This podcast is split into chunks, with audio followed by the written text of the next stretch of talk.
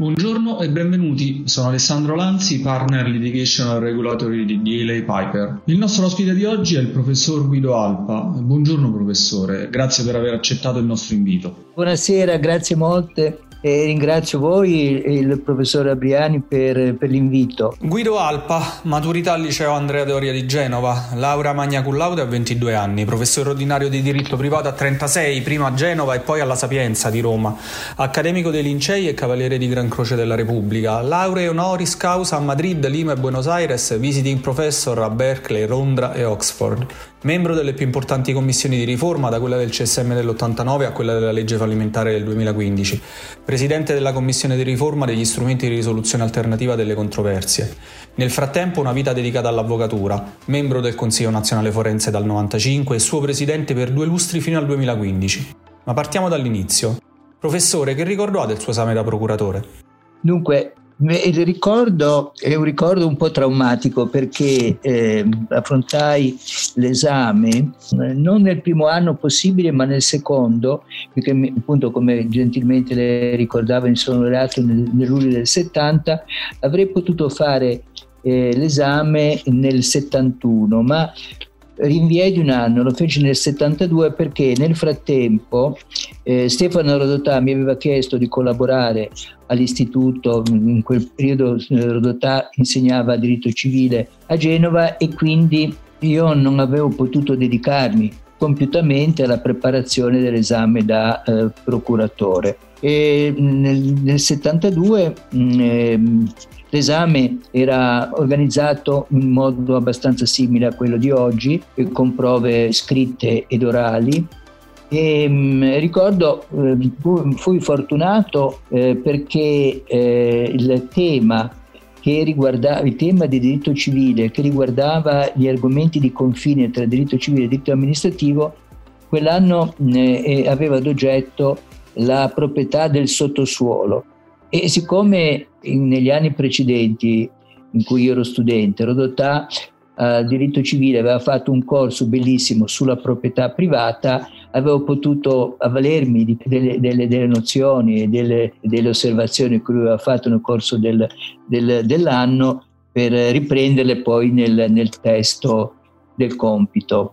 Si portavano tutte le materie orali, non si poteva fare una scelta materie orali e quindi eh, l'orale anche fu abbastanza complicato, però devo dire mm, ne uscì bene, nel senso che tutti 10 con due 9.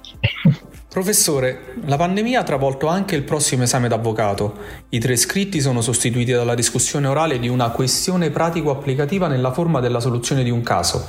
Una sorta di pressure test per il candidato con 30 minuti per l'esame preliminare del quesito e altri 30 per la discussione.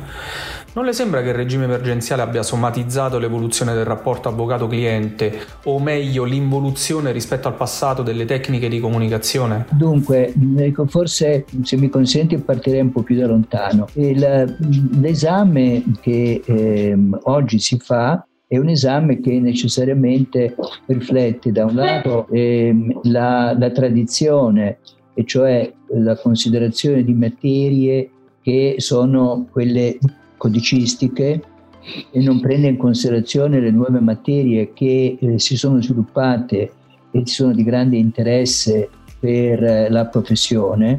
Mm, faccio riferimento in particolare a tutte le materie che riguardano il, i giuristi d'impresa e quindi eh, in modo più approfondito di quanto non si faccia adesso con semplice orale il diritto commerciale, il diritto bancario, il diritto finanziario. E, e dall'altro eh, mh, mm, non tiene conto del fatto che eh, attualmente l'organizzazione dell'attività giudiziaria è un'organizzazione nella quale prevalentemente fa, l'attività è affidata allo scritto piuttosto che non all'orale. I principi di Chiovenda eh, sono stati completamente, completamente stravolti.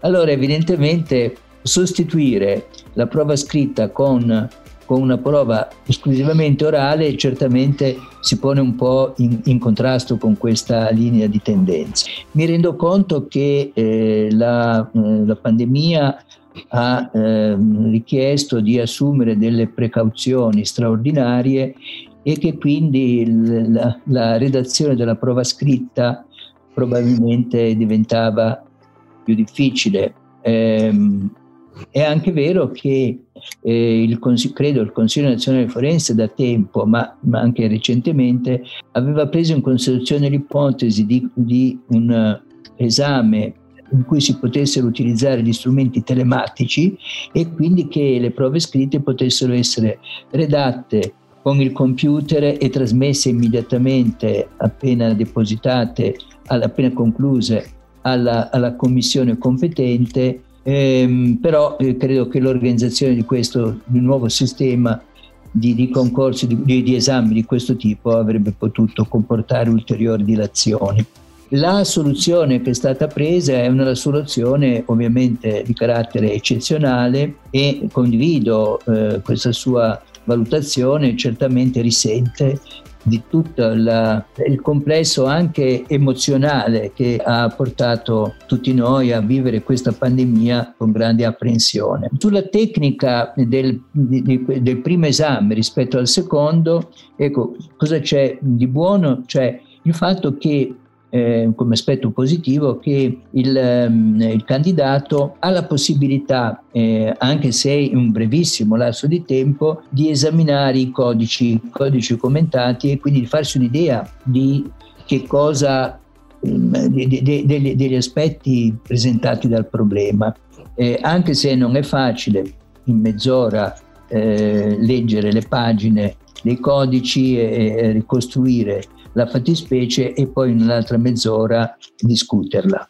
Forse ecco, si coglie un aspetto che connota anche la nostra, la nostra professione, cioè che l'avvocato deve avere i riflessi pronti e quindi immediatamente applicando le categorie cercare di porre il focus della, delle questioni in termini giuridici eh, in breve tempo. Quindi forse si affida più, diciamo così, alla, alla soluzione che all'impronta l'avvocato può dare, salve poi opportuni, opportuni, salve opportuni approfondimenti. È probabile che le commissioni tenano conto di questo, cioè, credo che ehm, se, se la questione è elementare evidentemente la risposta sarà più facile, ma se la questione è complessa la Commissione dovrebbe tenere conto del breve tempo dato ai candidati e della, della possibilità che i candidati possano acquisire informazioni ehm, così molto molto sommarie.